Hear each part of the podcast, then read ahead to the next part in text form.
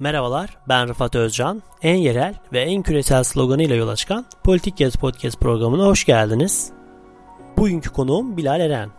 Kendisiyle yakın zamanda Facebook'un kurduğu gözetleme kurulunu konuşacağız. Öncelikle kısaca kendisini tanıtmak istiyorum. Lisansını Doğu Akdeniz Üniversitesi Bilgisayar Mühendisliği alanında yapan Bilal Eren, yüksek lisansını ise Mimar Sinan Üniversitesi'nde Bilgisayar Ortamında Sanat ve Tasarım Programı bölümünde tamamlamıştır. Doktora çalışmalarını ise İstanbul Şehir Üniversitesi Medya ve İletişim Çalışmaları Programı'nda gerçekleştirmiştir. Şu an ise Sakarya Üniversitesi İletişim Fakültesi'nde öğretim görevlisi olarak çalışmaktadır. Türkiye'de kamu ve yerel yönetimlere dijital okuryazarlık eğitimi vermeyi amaçlayan Dijital Hayat Akademisi'nin kurucusu ve eğitmenidir. Dijitalleşmenin hayatımıza etkilerini gündem yapan Dijital Hayat adında bir YouTube kanalını yönetmektedir. Ayrıca da yine aynı isimle Dijital Hayat adında bir radyo programında TRT'de yapmaktadır. Şimdi kendisine bağlanıyoruz. Programımıza hoş geldiniz Bilal Bey. Hoş bulduk. Bildiğiniz üzere bugün Facebook'un geçtiğimiz günlerde kurduğu gözetim kurulu ile ilgili bir program yapacağız.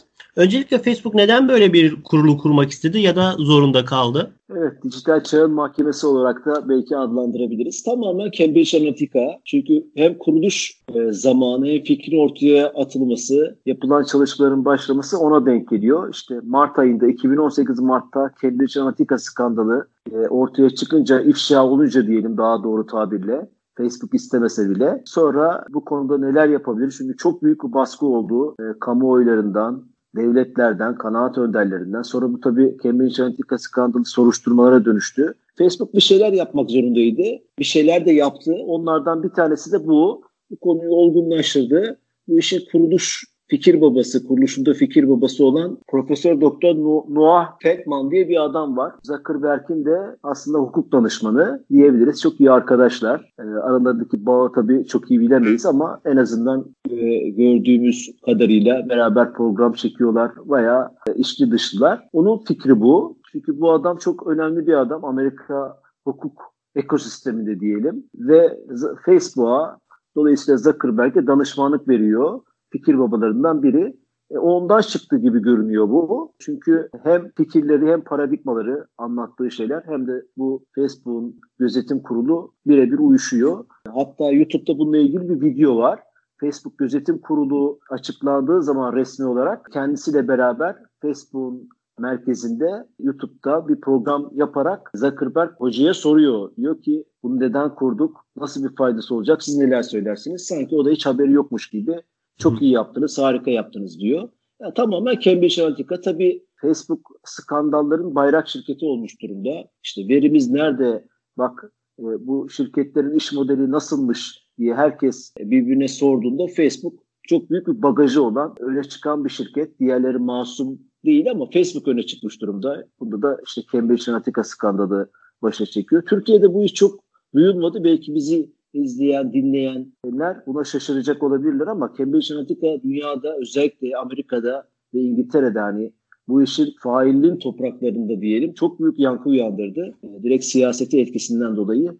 Dolayısıyla çok başat olarak Cambridge Analytica direkt söyleyebiliriz. Bir de peki bu gözetim kurulunun amacı tam olarak ne şekilde açıklanıyor? Yani amacı ne için kuruldu diye kendileri açıklıyorlar bunu. Şöyle bize bakan yönüyle sosyal medya İçeriklerin hangilerinin zararlı, hangilerinin faydalı olduğuna kim karar verecek sorunsalı üzerinde dönen bir şey bu. Bugün halihazırda Facebook'ta 30 binden fazla moderatör var. Dünyanın çeşitli yerlerinde tam zamanlı çalışan insanlar bunlar. Manuel olarak o içeriği kaldıralım, bu içerik faydalı, o içerik zararlı. Tabii ki Facebook'un bize ilan ettiği ilkeler doğrultusunda ilkeler var. İçerik ilkeleri politikası. O politikalara da bakarak ama çoğu zaman bunu kendi Facebook için bizim bilemediğimiz soyut kavramlara göre de yapıyorlar. İşte bazen Brezilya devlet başkanı, bazen Venezuela devlet başkanı içeriklerini kaldırabiliyorlar. Dolayısıyla bunu manuel yapıyorlar. Bu manuel yaptıkları şey bir süre sonra bazı konularda başlarını ağrıtıyor ve bunun aslında araya bir tampon koymak, belki sorumlulukları bir şekilde dağıtmak amacıyla ben öyle değerlendiriyorum. Böyle bir gözetim kurulu ihtiyacı oldu ve aslında çok da iyi bir iş. Hani belki ileride konuşuruz ve belki yarı bağımsız bir mahkeme şeklinde kurmak istediler. Şimdi biraz önce bahsettiğimiz o hukukçu, profesör doktor hukukçu olan hocamızla beraber hocamızın söylediği bir şey var. şunu söylüyor. Diyor ki yönetim aklı 19. yüzyılda Anayasa Mahkemelerini kurarken sansür mekanizmalarını düşünerek kurdu. Fikir özgürlüğü gibi, ifade özgürlüğü bu konuları düşünerek kurdu. Çünkü üzerinden bağışları atmak istedi ve yarı bağımsız mahkeme kurdu diyor. Niye yarı bağımsız mahkeme olarak söylüyorum bunu diyor? Çünkü Anayasa Mahkemesi'nin üyelerini devlet atıyor, hükümetler atıyor. Türkiye'de de benzer bir şey var. Dünyada da benzer bir şey var. Evet, dağıtılmış durumda ama sonuçta o yüzden yarı bağımsız diyorum diyor. Bu kurulda yarı bağımsız üyelerini Facebook'un kurduğu bir mütevelli heyeti atıyor. Bunu niye uzun uzun anlatıyorum? İyi anlaşılsın diye aslında. İşleme süreci de şöyle olacak. Sembolik bazı vakalar alacak. Her vakaya bakmayacak. O vakalar Facebook'u bağlayıcı olacak. Yani karar verdi diyelim. Bireysel olarak biz başvurduk bir kurum, bir devlet veya herhangi bir STK. Benim içeriklerimle ilgili problem yaşıyorum. Facebook bunu kaldırmıştı. Kaldırılmamasını talep ediyorum diye. Gözetim kurulu buna bakacak. Bir tırnak için tekrar ifade ediyorum. Sınırlı bir sayıda vakaya bakacak ve burada bir karar verecek. Bu karar Facebook'un ana ilkeleriyle, onu özellikle tüzükle belirtmişler, çatışmadığı sürece Facebook yönetimi, yani içerik moderasyon ekibi buna uymak zorunda kalacak. Basına şöyle yansıdı. Zuckerberg'in de üstünde, Zuckerberg bunların öyle bir şey yok. Hani tüzüğünü okudum. Ayrıca herkes de okuyabilir. Türkçe oversightboard.com diye bir site var. Facebook'a ait. Türkçesi de var. Orada yazıyor. İlkelerle çatışmadığı müddetçe karar verebilecek. Facebook da buna uyacak diyor. Hatta tavsiyelerde bulunacak. Senin içerik ilkelerinde bazı problemler var. Bak önceden bunları kaldırıyor musun ama şimdi bunları kaldırma istersen. Facebook isterse buna uyacak. Böyle bir tanımı var. İş ve görev tanımı. Aslında belki de yarın bugün Twitter'da böyle bir yola gidecek. 2020'de zaten işleyişe başlayacakmış bu bahsettiğiniz mahkeme, yarı bağımsız mahkeme işleyişini de göreceğiz. Şeyden de bahsettiniz aslında, nasıl çalışacağına, yetkilerin neler olduğundan bahsettiniz. Finansman da direkt Facebook tarafından sağlanıyor. Herhangi bir farklı bir yerden değil mi? Evet, bir mütevelli heyeti oluşturacağını söylüyor ayrı. Bu kurulu fonlaması için. O oluşturulmuş durumda, o da ilan edilmiş. Bu bahsettiğim web sitesinde şeffaf bir şekilde yürütüyorlar. Bu mütevelli heyeti için de $130 milyon bütçe ayırmış Facebook. Yani parayı veren Facebook yönetimi mütevelli heyetine. Mütevelli heyeti de kurulu, oluşturulacak kurulun, ki 20 tanesi oluşturulmuş durumda, onların masraflarını, ne demek masraflar? Çalışmalarına karşılık gelecek eforların maliyetlerini, oradaki detaylar belli değil, bilmiyoruz. Aylık bir rakam mı yoksa baktıkları vakaya özel mi? İşte varsa yapacaklarsa seyahatler, onlar için gerekli olacak araştırma dokümanları için telifler vesaire. $130 milyon ciddi bir para. Bir senelik para, 12 aylık. Her 12 ayda bir de bu bütçe genellenecek, ciddi bir para 20 kişi için. Sonuçta parayı verdiği için ben biraz da yarı bağımsızı bu yüzden de kullanıyorum. Parayı veren Facebook oluyor. Bütün o atamaları yapan da aslında Facebook ve mütevelli heyeti. İşte burası çok önemli. Ama biraz önce söylediğiniz şey çok kıymetli. Evet, bu diğer mecralar için de öncü olacaktır. Her türlü eleştiriye rağmen yaptığı çok kıymetli buluyorum ben. Kuruluşun bile çalışma ilkeleri var o bahsettiğiniz sitede de. Bunlar neler? Hangi ilkelere göre çalışacaklarını vaat ediyorlar bizlere? Evet, 4 ana çerçevede aslında bunu oluşturmuşlar. Bağımsız diyor. Buna özellikle altını çize size söylüyor. Hani bu Facebook'la bir ilişkisi yoktur bu kurulun. Ayrı bir kuruldur. Ayrı bir kuruluştur. Vakalarda bağımsız karar alır. Sadece Facebook tarafından oluşturacak mütevelli heyetine karşı sorumludur diyor. Bağımsızlık şeyini ama biraz önce söyledik, hani ne kadar bağımsız bir soru işareti. Yarı bağımsız demek daha doğrusu. Doğru. İkincisi yetki, içeriklerin dağıtılması, yani izin verilmesi, olduğu gibi kalması veya yayınlanması anlamına geliyor. Veya kaldırılması konusunda karar verme yetkisine sahiptir diyor. Ama biraz önce söylediğim gibi Facebook içerik ilke ve değerlerle çatışmadığı sürece. Bu çok esas büyülü cümle bu. Ayrıca şirketin, biraz önce de söyledim, içerik ilkelerine yönelik, kardeşim bak bu içerik ilkelerinin var ama bunlarda şu 9. madde hatalı deme yetkisi de verilmiş bu kurula. Üçüncüsü erişilebilir olması. Ne demek bu? Bireyler, bireysel olarak biz yakında bunu açıklamış, yani yakında demiş ama daha o link çalışmıyor. Facebook ve Instagram için bireysel başvuru, şikayetlerimizi bireysel olarak bu kurula yapabileceğiz. Kendisi de bu vakalardan önemli bulduklarını, sembolik bulduklarını, emsal olabileceğini düşündüğü vakaları seçecek ve onlar üzerine çalışıp karar verecek. Yani bireysel başvuruya açık olacak. Ve çıkan sonuçlarda da burası çok önemli. Burada da bir açık kapı var aslında. Diyelim bir karar verdi bu gözetim kurulu. Dedi ki şu değişiklikleri yapman lazım. Ne demek bu? Örneğin Facebook veya Instagram'ı kullanırken duvarımızda, teknik özelliklerinde, akışta bir değişiklik yapmasını istediği. Çünkü bak bu akış, örneğin altına yorum yazma özelliğinde şöyle problemler var. Bunu böyle geliştirmeni, update etmeni istiyorum. Facebook şunu söylemiş dipnot olarak. İçerik teknik ve operasyonel açıdan makul istekler yapılacak. Yani makul oldukça tabii hani benim oradaki iş planımı değiştirmedikçe burası tabii önemli. Hem aynı zamanda kendi yorumlarımı da söylüyorum. Sadece birebir Facebook Gözetim Kurulu'nun çalışma prensiplerini anlatmıyorum. Bu da hani dipnot olarak söylemek isterim. Dördüncü de şeffaflık. Kurul her aldığı kararı web sitesinde yayınlamak zorundadır ve arşivleyecektir. Ayrıca her sene de yıllık rapor yayınlayacaktır diye söylüyoruz. Bu da iyi bir şey tabii. Hani göreceğiz bir şeyi. Kapalı olmayacak. Belki bir gerekçeli karar yayınlayacak.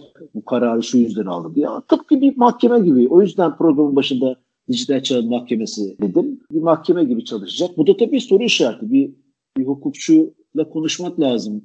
Böyle bir şey mümkün mü? Bir şirket, kar amacı güden bir şirket mahkeme kurabilir mi? Yargıdan bağımsız. Bu da ayrı bir özgüven tabii Rıfat Bey. Bu kurula seçilen isimler var.